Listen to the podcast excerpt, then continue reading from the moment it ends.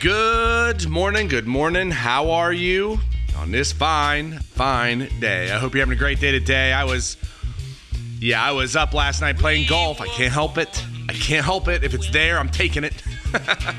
Stayed up a little too late. But yeah, today is a day that God's made. Be glad, rejoice in it, rejoice in the moments you have today.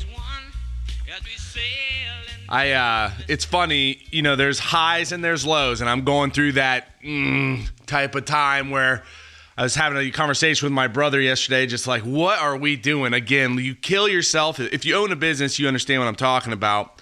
There's these huge cyclical waves of like doing great and you're on a high and then like suffering for a little bit and wondering and questioning what are you doing in life?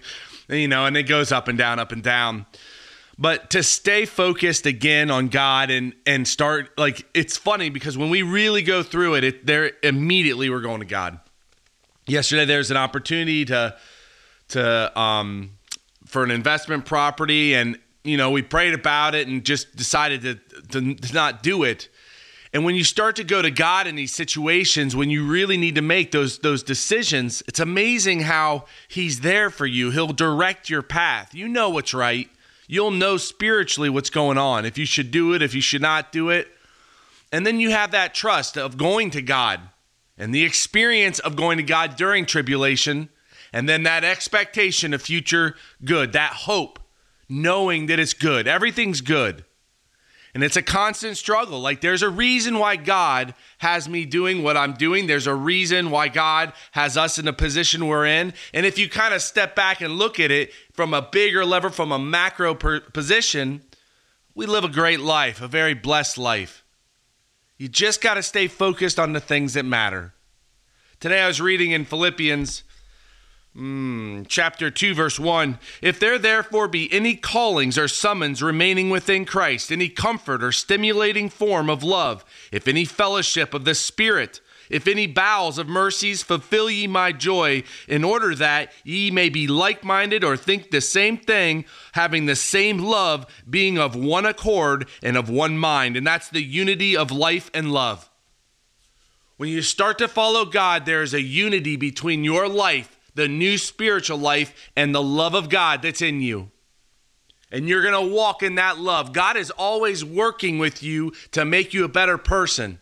Today, I was, uh, again, I was like whining essentially because I still know this Instagram thing, it still like weighs on me. I know I'm supposed to do it. I just really, I, I have no, I don't want to.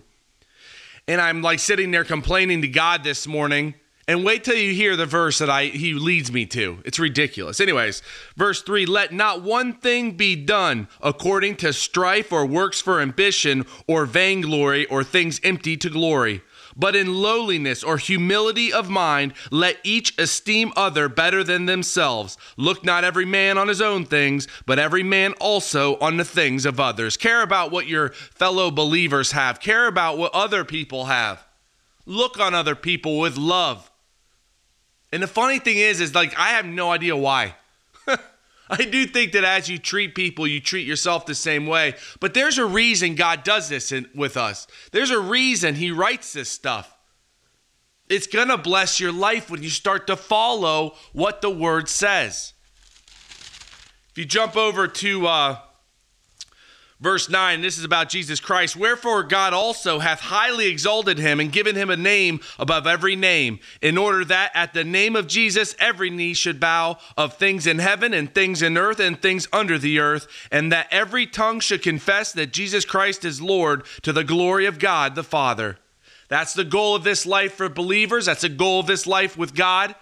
That every knee should confess that Jesus Christ is their Lord and Savior. That's the point. But this is where I read today, where I'm just like, ah, here we go. Verse 12 Wherefore, my beloved, as ye have always obeyed, not as in my presence only, but now much more in my absence, work out or effect or achieve your own salvation, your own safety and preservation with fear and trembling. For it is God which worketh in you or forms by labor both the emotional will to do and to do and, and to work of his desired pleasure. You're supposed to work out your own salvation, your own safety. That's between you and God. And it's a different walk for everybody. What I want, what I my needs, the things that I want to do in this life are much different even from my brother who's there with me every day fighting and working with me.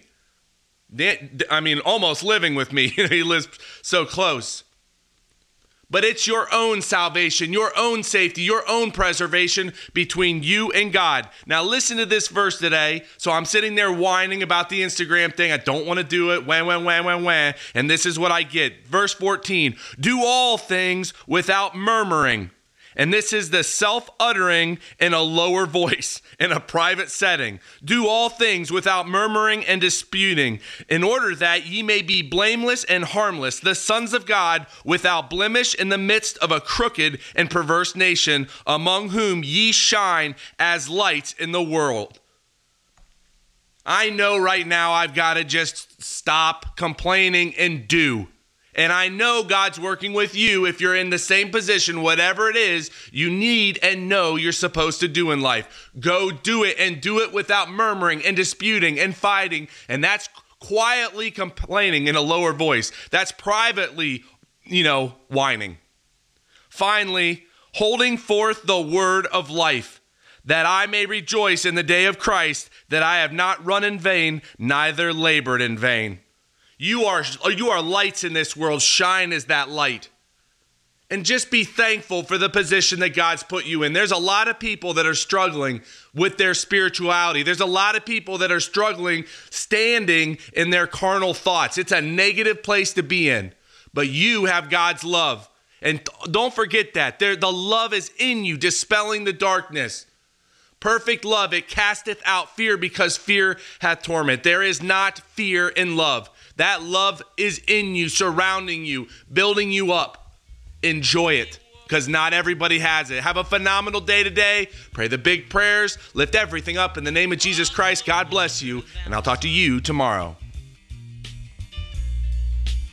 Yeah, the bonnie boat was one as we sail into the mystic.